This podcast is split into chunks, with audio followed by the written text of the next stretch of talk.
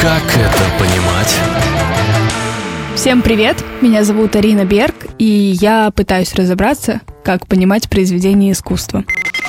Сегодняшний выпуск мне особенно радостно делать, потому что он про танцы, а танцую я буквально с самого детства. И тут возникает вопрос. Арина, почему ты не знаешь, как понимать танец?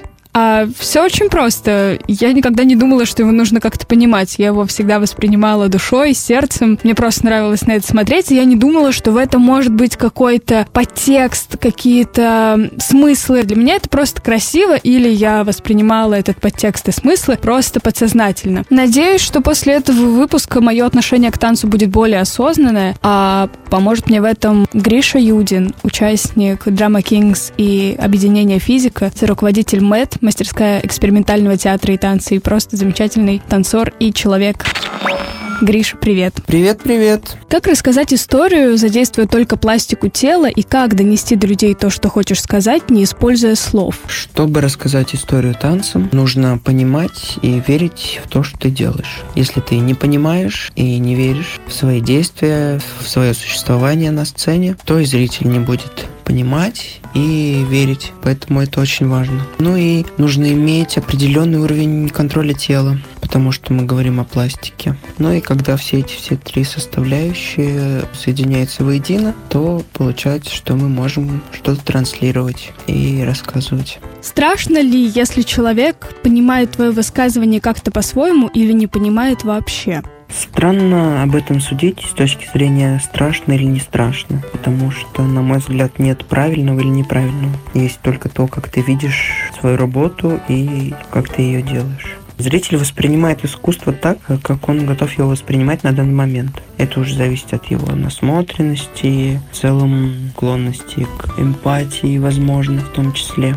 и от многих других факторов. Поэтому ты можешь сделать работу только так, как тебе хочется, и там уже ты не ответственен за реакцию зрителя. Ты ответственен только за то, что ты делаешь. Можешь ли ты дать какие-нибудь советы, которые помогут понять танец или пластическое произведение искусства? Не отрицать, а принимать. Развить насмотренность, посмотреть разного вида искусства, желательно что-то действительно стоящее, рефлексировать, потому что только понимая себя, мы можем понять других. Попробовать можно еще позаниматься любым из разнообразных видов творчества, потому что они в целом об одном и том же все. Просто они выражают идеи, ощущения через разные инструменты, через пение, через вокал, через тело, то есть через танец, либо там через рисунок, ну и так далее, так далее. Ну и еще последнее, наверное, ничего не ожидать.